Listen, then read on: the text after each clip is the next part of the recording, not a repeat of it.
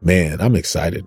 I'm excited about what's going to happen here as we spend some time um, in the Word. I got nothing planned, so we'll see where God goes. We'll see where He leads us. All right, as we reflect on the Word. So let's pray and get started.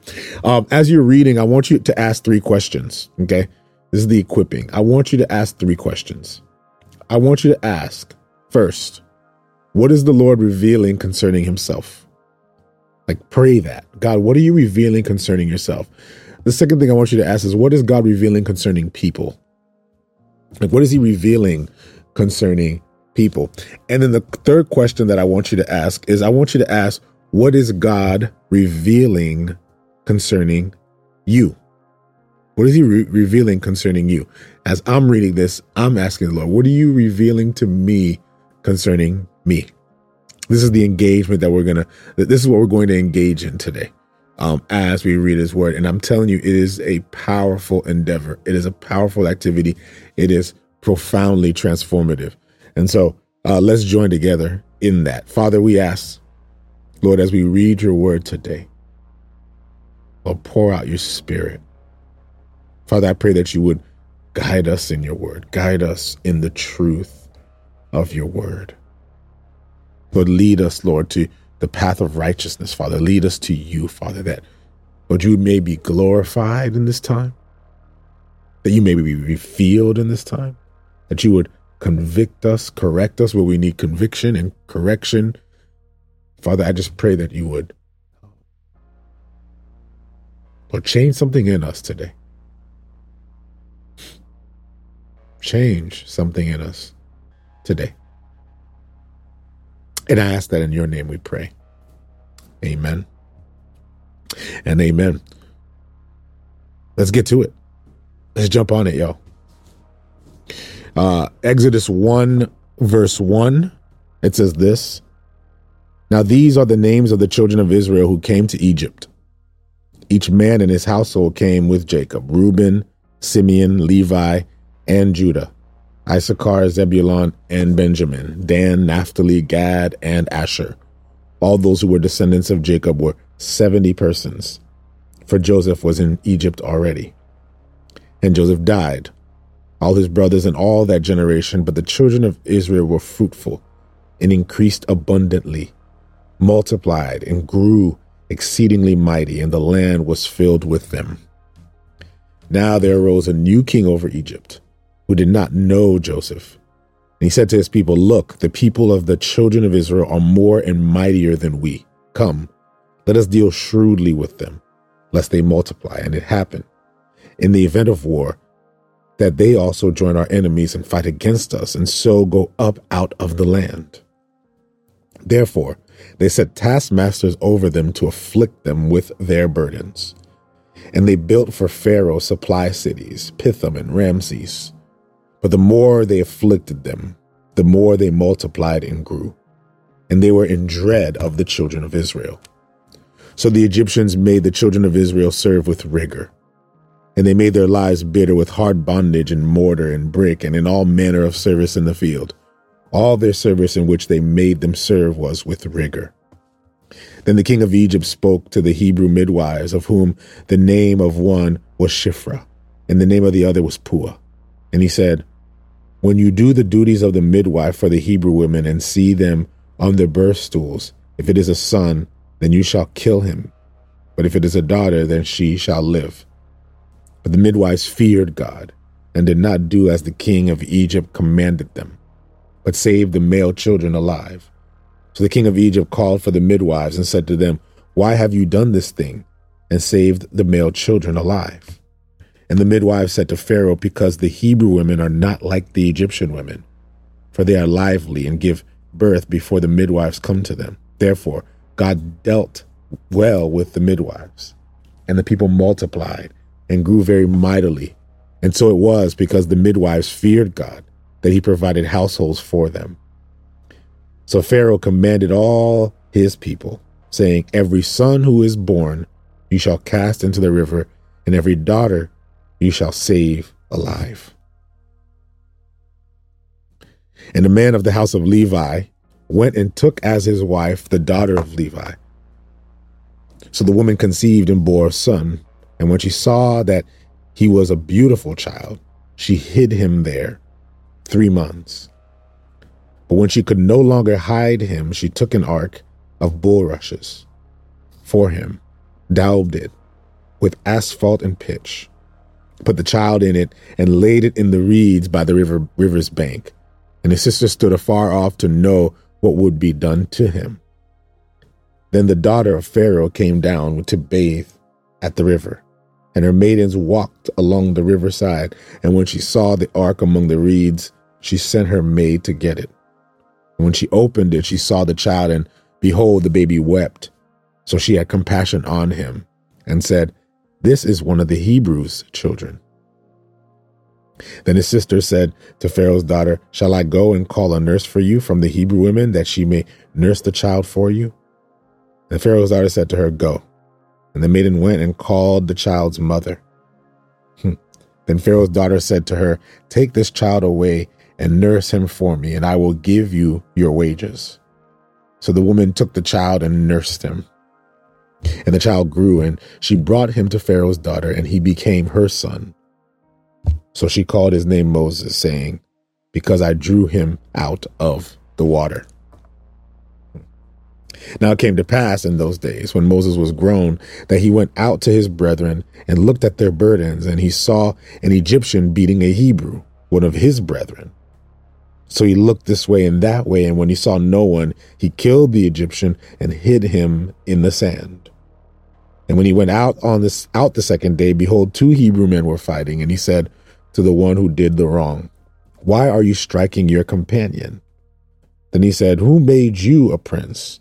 and a judge over us. Did you intend to kill me as you killed the Egyptian? So Moses feared and said, Surely this thing is known.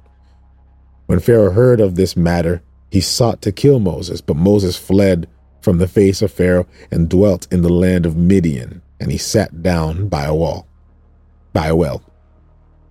Now the priest of Midian had seven daughters, and they came and drew water, and they filled the troughs to water their father's flock. Then the shepherds came and drove them away, but Moses stood up and helped them and watered their flock. But when he came to Reuel, their father, he said, How is it that you have come so soon today? And they said, An Egyptian delivered us from the hand of the shepherds, and he also drew enough water for us and watered the flock. So he said to his daughters, And where is he? Why is it that you have left the man? Call him that he may eat bread. And Moses was content to live with the man, and he gave Zipporah his daughter to Moses, and she bore him a son, and he called his name Gershom. For he said, I have been a stranger in a foreign land. Now it happened in the process of time that the king of Egypt died, then the children of Israel groaned because of the bondage, and they cried out, and their cry came up to God because of the bondage. So he heard their groaning, and God remembered his covenant with Abraham, with Isaac, and with Jacob. And God looked upon the children of Israel, and God acknowledged them. Now Moses was tending the flock of Jethro, his father in law, the priest of Midian, and he led the flock to the back of the desert and came to Horeb, the mount, mountain of God. And the angel of the Lord appeared to him in a flame of fire from the midst of the bush. So he looked, and behold, the bush was burning with fire, and the bush was not consumed. Then Moses said, I will now, excuse me, I will now turn aside and see this great sight, why the bush does not burn. So when the Lord saw that he turned aside to look, God called to him from the midst of the bush and said, Moses, Moses. And he said, Here I am. Then he said, Do not draw near this place. Take your sandals off your feet, for the place where you stand is holy ground. Hmm. Moreover, he said, I am the God of your father, the God of Abraham, the God of Isaac, and the God of Jacob. And Moses hid his face, for he was afraid to look upon God. And the Lord said, I have surely seen the oppression of my people who are in Egypt, and I have heard their cry because of their taskmasters, for I know their sorrows. So I have come down to deliver them out of the hand of the Egyptians and to bring them up from that land to a good and large land, to a land flowing with milk and honey, to a place of the Canaanites and the Hittites and the Amorites and the Perizzites and the Hivites and the Jebusites. Now, therefore, behold, the cry of the children of Israel has come to me, and I have also seen the oppression with the Egyptians, which the Egyptians oppress them. Come now, therefore, and I will send you to Pharaoh, that you may bring my people, the children of Israel, out of Egypt. But Moses said to God, Who am I that I should go to Pharaoh, and that I should bring the children of Israel out of Egypt? So he said, I will certainly be with you and this shall be a sign to you that I have sent you. When you have brought the people out of Egypt, you shall serve God on this mountain. Then Moses said to God, Indeed, I have come to the children of Israel and said to them, The God of your fathers has sent me to you. And they say to me, What is his name? What shall I say to them? And God said to Moses, I am who I am. And he said, Thus you shall say to the children of Israel, I am sent me to you. Moreover, God said to Moses, Thus you shall say to the children of Israel, The God of your fathers, the God of Abraham, the God of Isaac, and the God of Jacob has sent me to you. This is my name forever, and this is my memorial to all generations. Go and gather the elders of Israel together. Say to them, The Lord God of your fathers, the God of Abraham, of Isaac, and of Jacob, appeared to me, saying, I have surely visited you and seen what you have done in Egypt, and I have said, I will bring you up out of the affliction of Egypt to the land of the Canaanites and the Hittites and the Amorites and the Perizzites and the Hivites and the Jebusites to a land flowing with milk and honey. Then they will hear, heed your voice, and you shall come, you and the elders of Israel, to the king of Egypt, and you shall say to him, The Lord God of the Hebrews has met us. And now, please, let us go three days' journey into the wilderness that we may sacrifice to the Lord our God. But I'm sure that the king of Egypt will not let you go. No, not even by the mighty hand. So I will stretch out my hand and strike Egypt with all my wonders, which I will do in its midst, and after that he will let you go. And I will give this people favor in the sight of the Egyptians, and it shall be, when you go, you shall not go empty handed. Mm. You shall not go empty handed. But every woman shall ask her neighbor, namely, of her who dwells near her house, articles of silver, articles of gold, and clothing, and you shall put them on your sons and on your daughters. You shall plunder the Egyptians. Hmm. Chapter chapter four. Oops. Sorry, chapter four. Then Moses answered and said, But suppose they will not believe me or listen to my voice. Suppose they say the Lord has not appeared to you. So the Lord said to him, What is it? What is that in your hand? He said, A rod. And he said, Cast it on the ground. So he cast it on the ground, and it became a serpent, and Moses fled from it. Then the Lord said to Moses, Reach out your hand and take it by the tail. And he reached out his hand and caught it, and it became a rod in his hand. Hmm. That they may believe that the Lord God of their fathers, the God of Abraham, the God of Isaac, and the God of Jacob, has appeared to you. Furthermore, the Lord said to him, Now put your hand in your bosom. And he put his hand in his bosom. And when he took it out, behold, his hand was leprous like snow. And he said, Put your hand in your bosom again. So he put his hand in his bosom again and drew it out of the bosom. And behold, it was restored like his other flesh. Then it will be, if they do not believe you nor heed the message of the first sign, that he may believe the message of the latter sign. Hmm. And it shall be, if they do not believe even these two signs and listen to your voice, that you shall take water from the river and pour it on the dry land, and water which is, and the water which you take from the river will become blood on the dry land.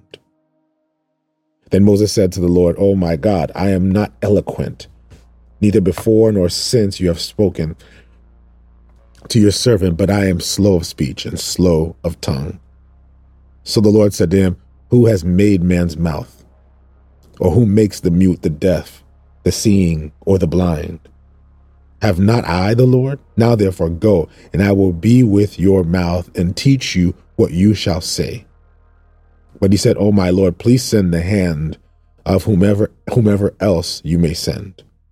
So the anger of the Lord was kindled against Moses, and he said, Is it not Aaron the Levite, your brother? I know that he can speak well.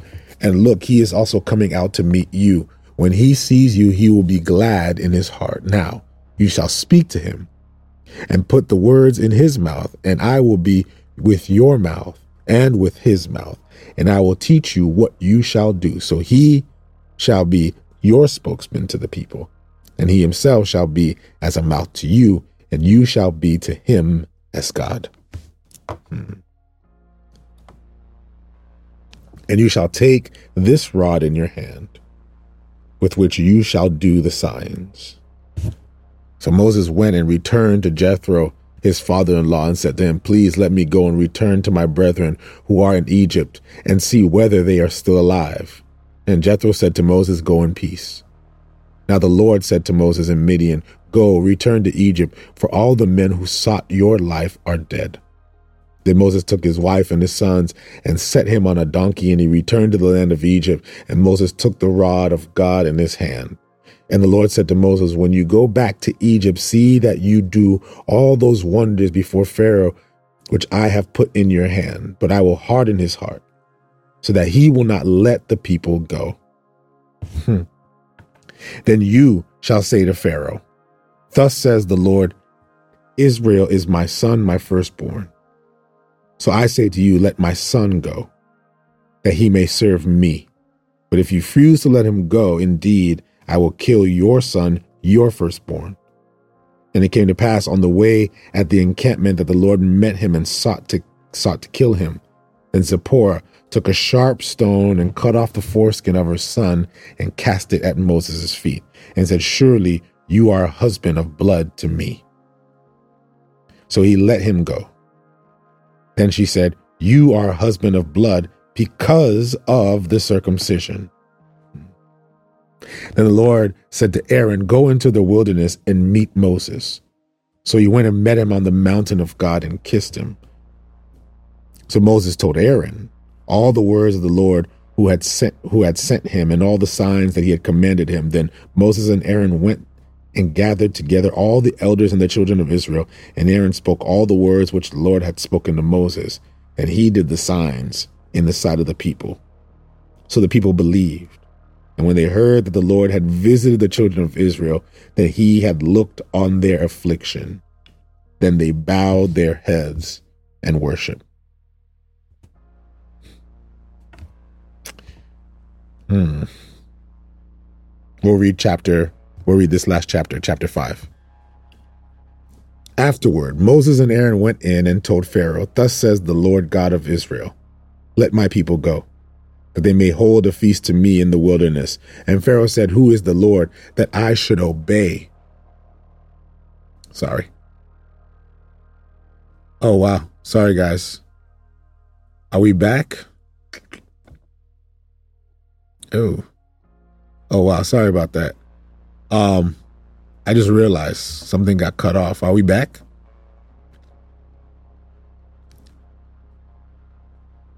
Okay, cool. Um, Exodus 5. Afterward, Moses and Aaron went in and told Pharaoh, Thus says the Lord God of Israel, let my people go, that they may hold a feast to me in the wilderness. And Pharaoh said, Who is the Lord that I should obey his voice to let Israel go? I do not know the Lord, nor will I let Israel go. So they said, The God of the Hebrews has met with us. Please, let us go three days' journey into the desert and sacrifice to the Lord our God, lest he fall upon us with pestilence or with a sword. then the king of Egypt said to them, Moses and Aaron, why do you take the people from their work? Get back to your labor. And Pharaoh said, Look, the people of the land are many now and you make them rest from their labor.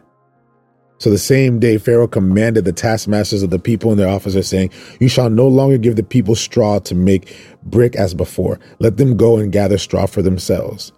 And you shall lay on them the quota of the bricks which they made before. You shall not reduce it, for they are idle. Therefore they cry out, saying, Let us go and sacrifice to our God. Let more work be laid on men, that they may labor in it, and let them not regard false words. Oh man, there's so much there. And the taskmasters of the people and their officers went out and spoke to the people, saying, Thus says Pharaoh, I will not give you straw. Go get yourself straw where you can find it. Let none of your work, and, and yet none of your work will be reduced. So the people were scattered abroad throughout all the land of Egypt to gather stubble instead of straw. And the taskmasters forced them to hurry, saying, Fulfill your work, your daily quota, as when there was straw. Also, the officers of the children of Israel, whom Pharaoh's taskmasters had set over them, were beaten and were asked, Why have you not fulfilled your task in making brick both yesterday and today as before? Then the officers of the children of Israel came and cried out to Pharaoh, saying, Why are you dealing with us thus with your servants? There is no straw given to your servants. And they say to us, Make brick. And indeed, your servants are beaten, but the fault is in your own people. But he said, You are idle, idle. Therefore, you say, Let us go and sacrifice to the Lord. Hmm. Therefore, go now and work, for no straw shall be given to you, yet you shall deliver the quota of bricks. Hmm. But the officers of the children of Israel saw that they were in trouble after it was said, You shall not reduce any bricks from your daily quota. Then, as they came out from Pharaoh, they met Moses and Aaron, who stood there to meet them. And they said to them, Let the Lord look on you and judge, because you have made us abhorrent in the sight of Pharaoh and in the sight of his servants, to put a sword in their hand to kill us. So Moses returned to the Lord and said, Lord, why have you brought trouble on this people? Why is it you have sent me? For since I came, Pharaoh, since I came to Pharaoh to speak in your name, he has done evil to this people. Neither have you delivered your people at all. Neither have you delivered your people at all. We're going to stop right here. Um, I I want to uh, commit this time with a few thoughts. For those of you who are here for the first time, this is the read and rant. And what we commit to doing in the read and rant is we commit to read the word. This is that that's the priority. So for those of you who are here, the priority is to read the word. So now we've read from Exodus 1 through Exodus 5, and we're just going to continue every day to read through the scriptures. And then after we read, I rant, which isn't the priority of our time, but I rant and I, and, and we, we just allow the Lord to lead. Okay. And the three questions that we're asking as we allow the Lord to lead is, is what is God revealing concerning himself? What is God revealing concerning people? And what is God revealing concerning me? I'll give you a peek into my prayerful process as I read the word, which I believe is actually the most important uh, commitment that you can make. It's more important than even Bible study, just meditational reading and reading through the totality of the word is the most important engagement. And so that's what we came here to do. Um, for those of you who have been with us, we've read through Genesis. And through Genesis, we see, uh, if I were to put Genesis into um, um, at least the second part of Genesis, or the last part of Genesis, into uh, into just uh, one statement. It's God is establishing a family to exercise His justice on earth. God is anointing a family to exercise His justice and to reestablish and restore His kingdom on earth. And this family was initiated through a covenant that God made with Abraham. Abraham bears Isaac. Isaac has Jacob. Jacob's name is changed to Israel. We read all of that. I'm just walking you through. Uh, Jacob's name is changed to Israel. Israel has a growing family, a lot of complexities, but it is a blended family. And out of that blended family come these 12 sons. and these 12 sons who, after one of the 12 um, was sent away by God's doing and by God's will through the ruse and the jealousy of his brothers, because it was all part of God's plan at the end of the day. Moses has been called, sorry, not Moses, sorry, Jacob, not Jacob, Joseph, sorry, Joseph, through the ruse of his brothers, was called to go to a place first to establish the covering, the protection, and the resources that would be necessary for the survival of this chosen family. So Moses was lied. I mean, uh, Joseph was lied on. He was he was cheated. He went to prison. Um, he he was betrayed.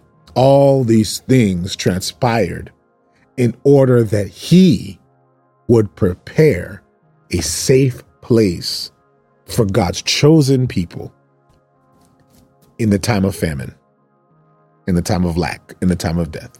So we see that Joseph is a foreshadow of Christ, but that's another conversation for another day.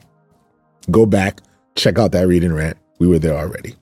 Going now into Exodus, we see that this family that has moved to Egypt, okay, this family that has moved to Egypt, it opens up to tell us that that family of 70 came to meet with Joseph in Egypt, and they established as a people in the land of Goshen, and they spent centuries there. So, centuries after Joseph, centuries after Joseph had brought them there, they stayed there and they became a nation of people the, the, the, text tells us in Exodus chapter 1 that they multiplied and that they grew. They multiplied and they grew so much so that the Egyptians felt threatened by them because of the sheer number of them in their land.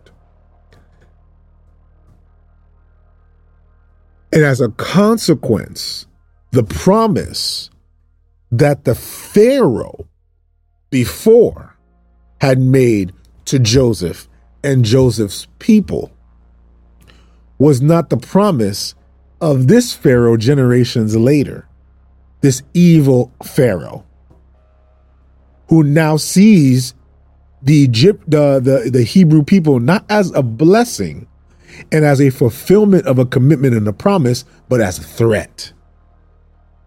He sees them as a threat, and as a consequence, he says, let us afflict them with their burdens. Stay with me, family, because the Lord is leading me somewhere today. Let us afflict these chosen people with their burdens. First point. First point. When you outgrow a situation and you stay in it, it leads to bondage. That's my first that's the first thing that we can see here. When you outgrow a situation, when you outgrow an environment, when you outgrow um, um, a, a, a relationship, when you outgrow a situation and you stay in it, it leads you into bondage. Because when you outgrow something. You outgrow your friends. You outgrow your job. You outgrow, um, um, you know, a, a, relationship that you're in. You outgrow um, a, a group. When you outgrow a situation, the people who are in that situation will not no longer see you as a blessing. They will begin to see you as a threat. While the while the Hebrew people were a chosen people. This family, remember, this is all, this is the thread that we're talking about here. This family that God has chosen, who's now in Egypt, they are a threat to Pharaoh. Pharaoh sees them and sees that they're growing, and rather than seeing them as a blessing, he sees them as a threat. Are you catching me, family? And often what happens is, remember, remember how Genesis ends. Oh man, I don't know if I got the time today because because I really want to sit on this. Remember how Genesis ends. Joseph tells them when he dies, do not make sure that his bones are sent back to Canaan. Make sure his bones are sent back. Israel asked to be buried in his land on his father's tomb, meaning the fathers who came to Egypt knew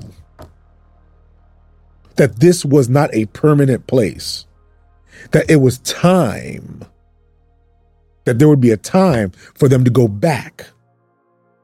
And the question that we have to ask here of these people who have been blessed in number was whether or not they should have gone back and whether or not they spent too much time in Egypt.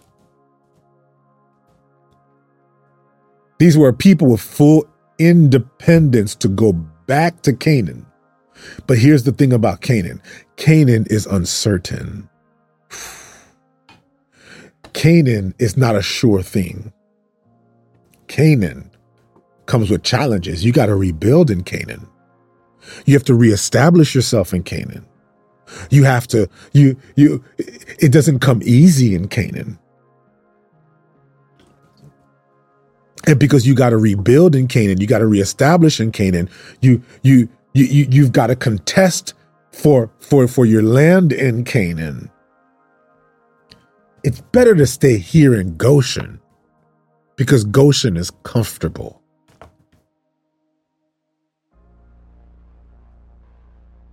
How many times have we done what the children of Israel have done? That we would walk away from the promise and walk into comfort and stay in comfort even though we know we're not where the promise is. How many times have we stayed in Goshen where it's comfortable we're getting provision because we have the deal that Joseph made with Pharaoh. But the deal that Joseph made with Pharaoh was not the deal that the Pharaoh made with you. And often we choose comfortable situations over the promise of God because sometimes what God promises is uncomfortable. Almost all the time, where God is promising us is uncomfortable. And so what do we do? We stay in comfort. We stay in comfort and we stay there and we stay there and we stay there until we outgrow it. And then when we outgrow our place of comfort, we wonder why we get stuck. We get stuck because we stayed there too long. And now what was promised to us is being occupied by a bunch of nations the Hittites, the, the Perizzites, the, the Hivites, and the Jebusites. These are the people who now have occupied the space that you're supposed to be in. Do you know there's some places right now in your life? Let me say this real quick. You know there's some things right now that you've been called to that others are occupying it because you never said yes to God for it. You know that's where you ought to be. You know that's where you ought to go. You know that that that, that that's where God is calling you, but you've chosen to stay in your place of comfort and now you watch and you see other people occupying it. Because you did not say yes to God. So you chose comfort. You chose that comfortable situation. You chose that comfortable place and you wonder why you just feel uneasy and uncomfortable and why you feel bound and why you feel stuck. You're stuck because you never stepped out. You're stuck because you didn't have the courage to say, Goshen is not for me. It's comfortable, but it's not for me. There's some relationships that that we're in we keep them there because they're comfortable. This is easy, but we know it ain't it. And we know it's not leading us to covenant. And yet we stay in comfort. How many times have we chosen comfort over covenant? And rarely is covenant comfortable. rarely is comfort or covenant ever comfortable. And so they multiplied and they multiplied and they multiplied. And now he sees them as a threat. Pharaoh sees them as a threat, not a blessing, but as a threat. And so what does he say? Watch this.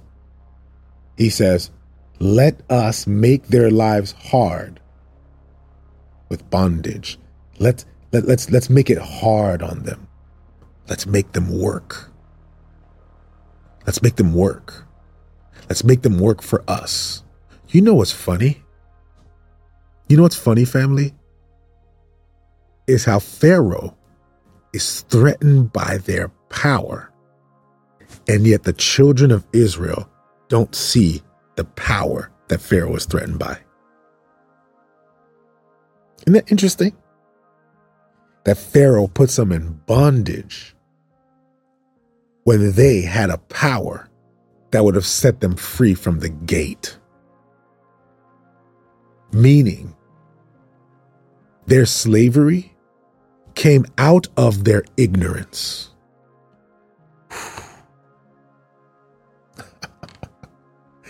They were slaves out of ignorance, not because Pharaoh overpowered them, but because they were bound to comfort they loved it so much that they allowed themselves to stay in Goshen and be slaves for the sake of preserving their comfort.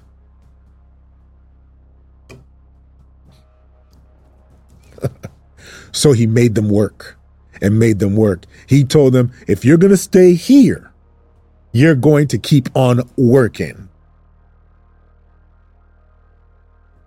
And yet, what I love about the text is even in the midst of the bondage, they grew. They grew. Even when the when Pharaoh bound them to, to hard labor, they grew. They kept on growing. They kept on growing. They kept on growing. And so what did Pharaoh finally do? He said, "You know what? We're just going to have to You know what? That's it. We're just go, we're going to have to kill the firstborn sons. We're just going to have to kill the boys. Let's just get rid of the boys. Let's kill all the boys because these guys keep growing. Why would he do that? Pharaoh did it because they were a threat. They were a threat. There are two there, there, there, are two stories here. There are two narratives here that I want you to see. There's first the foreshadow of Christ, because we're going to see this replay again when Herod was threatened by a boy. When, when, when, when Herod was threatened by a boy and said, We're going to kill every young boy. And the boy that he was threatened by went to Egypt. And it's funny how in Egypt we see this story. We see the story of Pharaoh being threatened by boys. And yet one has been sent out to escape, to return once more to deliver these people. That's one thread in the story. But there's another thread in this story. There's another thread in this story that Pharaoh knew from the beginning that they were a threat. And even when they were in bondage, they were still a threat. Because he had to initiate and instigate a policy to kill all the boys. Why would he do that unless he was still threatened by them? This is a word for some people who feel like the devil is binding them and they, they feel like they're under bondage and they feel like um, they're under oppression and they feel like, let me tell you something right now. If you're experiencing any form of spiritual oppression, it's because the devil is threatened by you. It's because the enemy is threatened by you. This is this is the thing that I believe is important for believers today is that there are a lot of believers today who do not know the power that they have. They operate in ignorance. The reason why they're in bondage is because they are ignorant. Ignorance is bondage. And if you knew the power that you had, you would know that the devil has no power over you. As a matter of fact, any attack of the enemy over your life is a product of the reality that the devil knows something you don't know. And he knows that you are still a threat. The children of Israel are a threat. They're a threat to Pharaoh. Oh my goodness, I don't have the time because I can go all day on this one. I can go all day on this one. But here's where I want to go. Because he calls, we see the story. He calls Moses and and and and and and Moses, um, um, we, we know the story, right? He, he grows up a, a prince of Egypt, essentially. He grows up under royalty. Um, the mother who birthed him is actually hired to take care of him. It's another story and another message for another day. And Moses grows in, in wisdom and knowledge and understanding. He's educated. He, he's educated. He's trained. He's trained by the best teachers and educated by the best teachers. But deep down inside, even though he's steeped in Egyptian culture, he knows he has an identity that doesn't align with the culture. Oh. He's steeped in Egyptian society and culture. He's an influencer in Egyptian society and culture. He stands at the pinnacle of Egyptian society and culture, and yet Moses knows that he does not belong in Egypt. Moses is an exile and a prince. Moses is not of this world, and yet he is instituting the policy of this world. A, a Moses, Moses, Moses, he's he's prince, but he doesn't belong. As a matter of fact, the reason why his name is Moses was because he came out of the water. Moses was a Hebrew boy.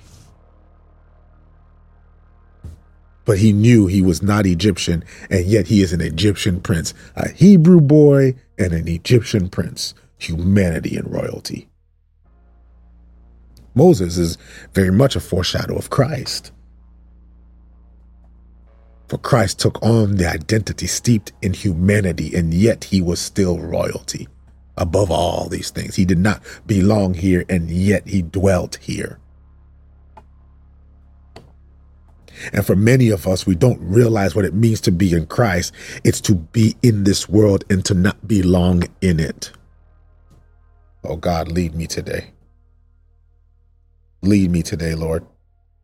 Because often what happens is is we look to belong in this world. We don't look to influence it. But the distinction that we make as Christians is that we are not here to belong, we're here to influence. Moses influenced the policy of the world that he was in, but he knew that he did not belong in the world that he was in. He knew he was Hebrew. And just like us, we don't look to be popular or to belong in the world that we're in. But we look to even in our exilic reality to institute policy in the world that we belong in. Are our lives compelling enough? Do we operate in the power of God so much so that people will see that we're different, but they know they got to listen? and this is who Moses is. And Moses sees uh, uh, an Egyptian man oppress a Hebrew man and he kills him. And we know he sent, um, he, he runs and he, he, he, he goes out into the wilderness and, and, and he meets with another exilic group of people and, and he goes to Midian. And after he goes to Midian, Um, um, he he becomes a shepherd there, and he spends decades there, establishes a reality there, a new family there. He thinks he's resetting, but God said this is just a temporary place that you're in because I'm calling you back to the people of, um, um to your people, to the people that you belong to in Egypt. He's going back. He has the encounter, the burning bush, and he has this encounter with God. I don't have enough time to break all that. I want to get to the point to where the Lord is leading me to and to what God is really convicting me with this morning. And I hope it's a word of conviction for you all as you spend this time in reflection. But let me tell you what the Lord is saying to me today. And let me tell you what the, the Lord is, is really, really pressing into me today as I'm reading this word. He promises them he says to Moses, I am who I am. This is where we get the word Yahweh from. This is where we, we see the, the instance of Yahweh. He finally names himself, and his name for himself is I am. And he gives Moses all these signs that he is to display before Pharaoh. And after he gives Moses all these signs that used to display before Pharaoh. There's so many stories. You could we could preach this just the first four chapters of Exodus could be preached all year. There's just so much there. Right? He displays all these signs before Pharaoh. And then reveals the prophetic message. That's why miracle signs and wonders are meant to prophesy the gospel, not to just make people be healed and feel better and move on. That's not the purpose of miracles. or signs and wonders. The purpose of miracle signs and wonders is to point to the gospel. That's why. Okay. Um, but anyway, that's another conversation for another day. But then he has his encounter with Pharaoh.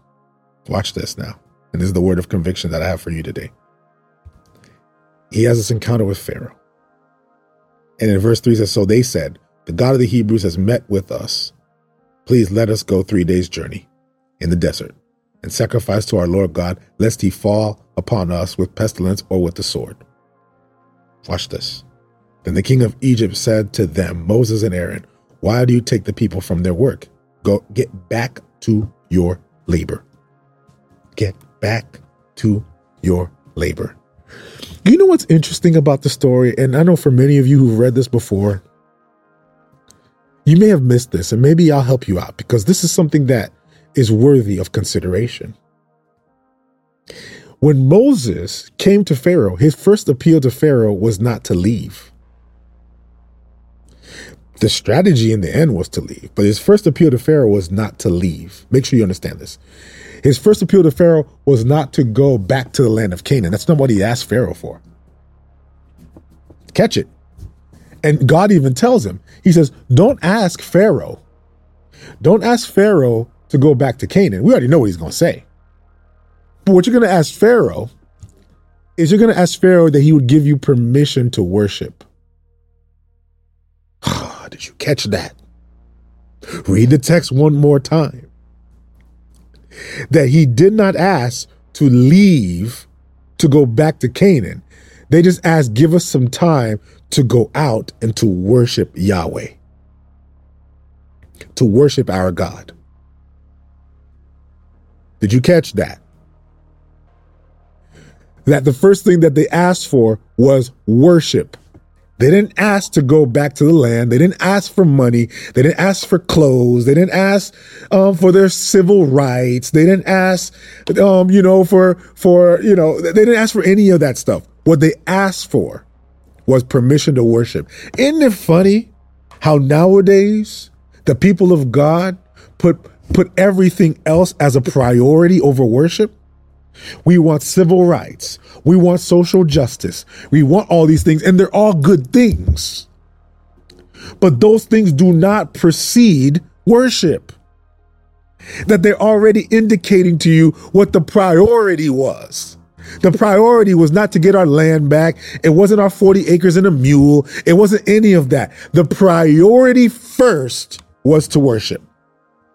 That's what they asked for. They asked to worship God.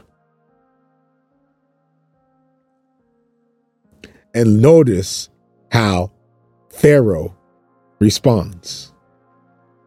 Pharaoh says to them, Get back to work. Get back to your labor. Remember, they didn't ask for money, they didn't ask for rights, they just asked for some time to worship. So the Lord told him to ask for permission for was to worship. And Pharaoh's response to them is not only do you tell them to get back to work, but now make them work harder. Take away the straw, make them have to go get their own straw, and still they have to meet the same quota. Pay attention, family, because this is the conviction that God is giving me today.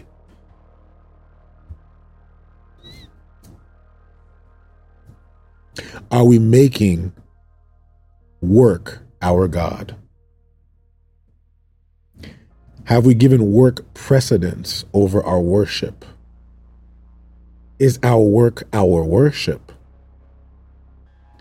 Or are we worshiping through our work? As a matter of fact, is our work and our labor distracting us from the presence of God? I find it peculiar in this text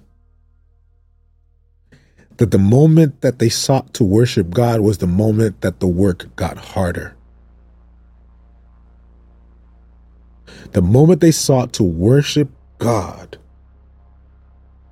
was the moment that the work got harder. And I wonder have we allowed the enemy to rob us of our worship because we've been too busy working?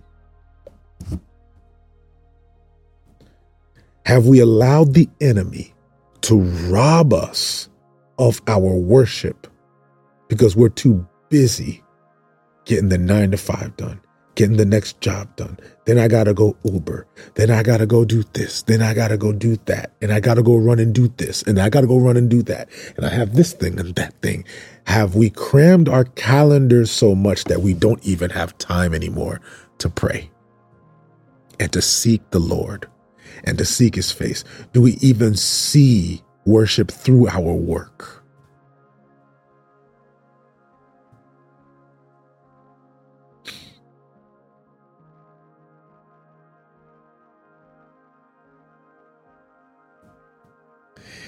You know what's crazy to me is I'm realizing that the reason why the church in America has lost its power it's not because of temptations and sin and culture and and you know all the other stuff. It's not TV. TV is not what's getting in the way of of the of the American church. I know we have people from all around the world who are watching, but I want to point out something to my to my American folks. You know that it's not it's not TV that's getting that's getting in the way of our church moving in power today. It's not philosophy that's getting in the way of our church moving in power. It's not it's not all those horrible influences that we see. It's not the music. It's not music that's getting in the way. The music has always been provocative. The, uh, the, there's always been influences. All these things have existed since the beginning of time, since the beginning of human history. Those aren't the things that are actually getting in the way. What's getting in the way is work.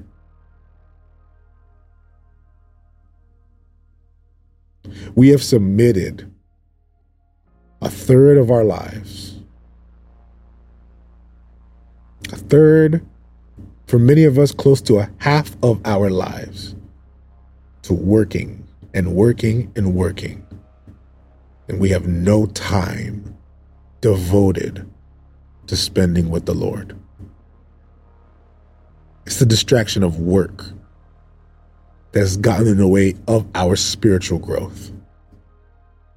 Which is why Exodus 5, verse 17, but he said, You are idle idle. Therefore, you say, Let us go and sacrifice to the Lord. Look what is he saying? He's saying, Because you have time, now you want to worship. the, the, the officers come to the children of Israel and say, Oh, it's because you have time now that you want to go and worship. So let's take your time away from you. So that way you won't be able to worship.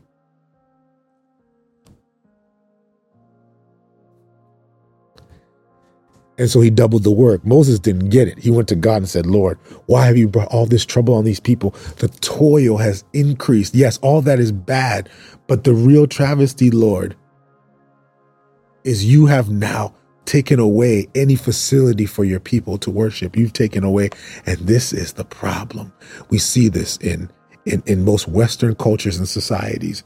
We see this all around the world. In Japan, we see it in the US. We work, we work, we work. We have school, we have we have all these things, and all these things have robbed us of our time with God. And we wonder why we're losing it spiritually. We wonder why we're losing it as a church spiritually. We wonder why we can't move in power anymore. We wonder why we're losing confidence in the grace of God. We wonder why we're drawing from the presence of God. It's because of work.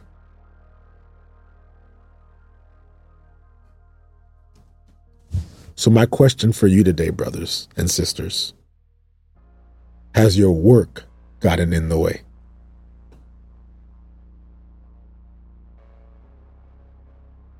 Has your work gotten in the way?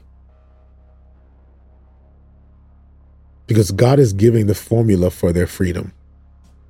We're to see how we're to see them. We're to we're to read Exodus 6 tomorrow. But God has given them the formula for their freedom. It starts off with worship. That's the formula. Worship. Spending time in His presence. Spending time seeking Him. Spending time, you have no idea. It's one of the easiest things to do. It's one of the when I say easiest things to do, it's one of the things that if you did it, you would see life get easier you would see things just turn around. You would see God change something in you, in your marriage, in your, in your career, in your life. You would see God change something in you, in your heart. You would see God move powerfully. It is an incredible endeavor. Even this time that you spend here, imagine we're spending 20 minutes and another 30 minutes reading the word. And there are those of you who have said how much it has transformed you.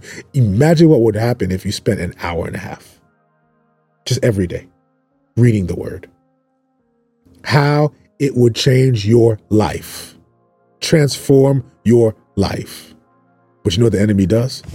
Hey, don't forget, you got to get to work on time. Hey, don't forget, you got to go pick up the kids at daycare. Hey, don't forget, you got to go get this done. Hey, don't, hey, don't forget, you got this, you got that. So by the time you get home, all you got in you is about 45 minutes of Netflix before you pass out.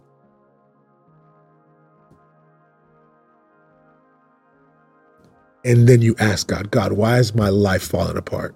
Why are things not going the way? Why is what's going on, Lord? Why? I came to tell you that the enemy has attacked you by drawing you away from God because of your work. So we need to come against that. We need to come against the busyness of work. We need to pray against the busyness of distraction that comes out of chores and errands and work.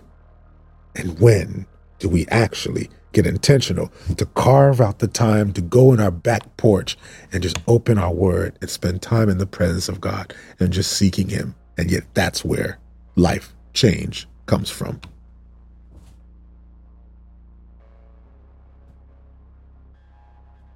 And that's where the Lord is leading me today.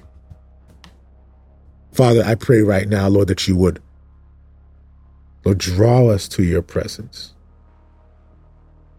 Father, I pray that we do not allow the enemy to impose his agenda over us.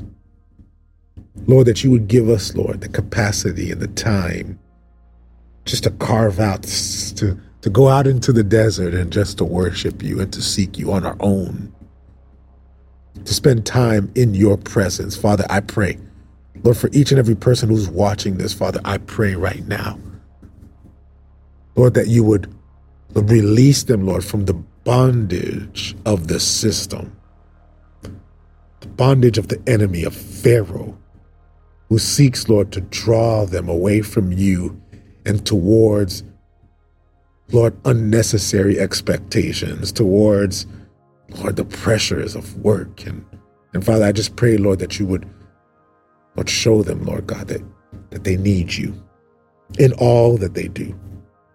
And I ask that in your name we pray. Amen and amen. Um, if you ever miss a read and rant, I want to encourage you to go to the font everywhere on Facebook. Just join the font everywhere on Facebook. Um, you can always catch the read and rants there. Um, and then um, also, guys, this weekend is going to be incredible. I've gotten uh, a peek into our production for this weekend. This weekend, this Friday at 8 p.m., we have Black Friday. I want you guys to be there. Please mark your calendars. Black Friday. You can watch it on YouTube at the Font TV's YouTube channel. You can watch it live on YouTube. We're going to do communion together. So we're going to come together to do communion. We've got incredible spoken word poets, pieces, incredible music. I'm going to be sharing a word uh, with you guys. It's going to be an incredibly powerful time together as we reminisce and reflect on the death of Jesus Christ on Good Friday. So, guys, it's it's it's it's dark. That's why we call it Black Friday. It's dark, but it's powerful. It helps us really spend time to engage in the suffering of Jesus Christ. And so, guys, I want you guys to come. I'm so I already got chills because I'm so excited. I'm so excited about Good Friday, 8 p.m. this Friday. Uh, the YouTube channel is The Font TV. So go ahead and subscribe to that as well. The Font TV. Um, but our Facebook, if you're if you ever miss a read and rant, you want to catch it, go to, go to our Facebook group. It's the font everywhere. I'm actually broadcasting right now on the Facebook as well. I see you, Ruth. Um, I see you.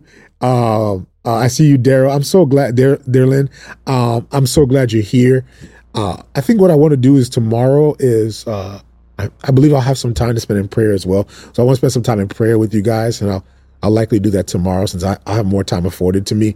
Um, but uh, but I really want us to spend time 8 p.m. Eastern Standard Time. 8 p.m. Eastern Standard time. Yes, we can spend some time in prayer on Monday, Thursday. Uh, uh, Eastern Standard Time, guys. I want to encourage you come through. Uh, it's going to be awesome. And also have your wine ready, have your bread ready, um, or your juice, crackers, whatever you got. Have it ready because I would love for you guys to engage with us in communion, in communion as well. And so uh, we're going to engage in communion together. We're going to hear some uh, amazing spoken word. Uh, to remind us of the death of Jesus Christ. And we're going to hear some incredible music. And I will be sharing a closing word, which I believe you guys do not want to miss. It's going to be awesome. And then, of course, Easter Sunday. I know everybody go to church on in the mornings, but if you can, that night on Easter Sunday at 8 p.m., we have an event called Res. It's going to be awesome. It's going to be awesome. It's going to be incredible. And um and if there are any doubters in the room, I want to also say this real quick. If you are a doubter, if you are agnostic, if you're atheist, if you have a different faith, you're just here. You're like, man, I'm kind of curious. If you have any curiosity, I want to invite you to join me on a journey called Alpha. It's an 11 week journey. You guys, listen, you, I would love for you to be there. We're not here to condition you. It's literally just a conversation. It's really just a conversation. We'll watch a talk together and then we're just going to have a conversation. And we're not here to sway you, to move you in any way. Um, um, I, I just want to encourage you guys to participate with us. Um, and to sign up, it's tftv.co slash, uh, join alpha tftv.co slash join alpha. And it's awesome because I heard there's 125 people who signed up already, which is awesome. Uh, yes, we're going to spend time in prayer to bless the wine, the juice, and the crackers and the bread. So that's all going to be explained to you um, at the uh, at the uh, at, at Black Friday. So come and come and join us. I am so excited because we got some teaching that we're going to do about communion and about the suffering of Jesus Christ, amazing music, worship, all that. And Alpha. Alpha is, I mean, this year it's free. Yes, thank you, Jason. Please make sure you tell everybody it's free. I, I believe we're going to have 150 people uh, who will be joining us for Alpha for our launch. And it's uh, it starts April the 11th at uh, 1 p.m. So you'll know. But just sign up. We'll, we'll give you all the information. And if you can't be there on Sunday afternoons, we also have them on Wednesday afternoons. And so we have a total of 150 people so far who signed up. So I am super excited about that. And it starts the week after Easter on April the 11th. Cassandra, I'm going to read this real quick because I think you were mentioning uh, God is still speaking to me. Short testimony. Okay, Cassandra, I'll read this real quick. Yesterday night at Hangouts, I asked James to pray for me because I want to stop working the nine to five and go into full time ministry at the font and, and do my nonprofit, uh, open up full time. And this morning, here you are talking about the nine to five. Man, listen, sis, let the Lord speak to you, sis. Okay? Let the Lord speak to you. Um, because God is speaking through you. I really believe that. Uh, man, I love you, sis. Honestly, it's it's just incredible what God is doing in your life, and and um, and man, I'm going to keep you in prayer as well as you journey through that. Uh, but we're not staying in Goshen, family. We're not staying in Goshen. God's got bigger things planned for us. His purpose to come to fruition requires us to get out of Goshen. All right. If he's got to smoke us out, he's going to smoke us out. If he's got to 10 plague us out, then he's going to 10 plague us out. Youngster, let me tell you, man, go, get out, do it, step out, step out. Don't stay comfortable. Remain perpetually uncomfortable, and God will bless you through your obedience. Love y'all, fam. Sign up to Alpha. Join the font everywhere on Facebook. Come to Black Friday on Friday night and come to Res. It's going to be awesome. Love y'all. I got to go teach. God bless you guys.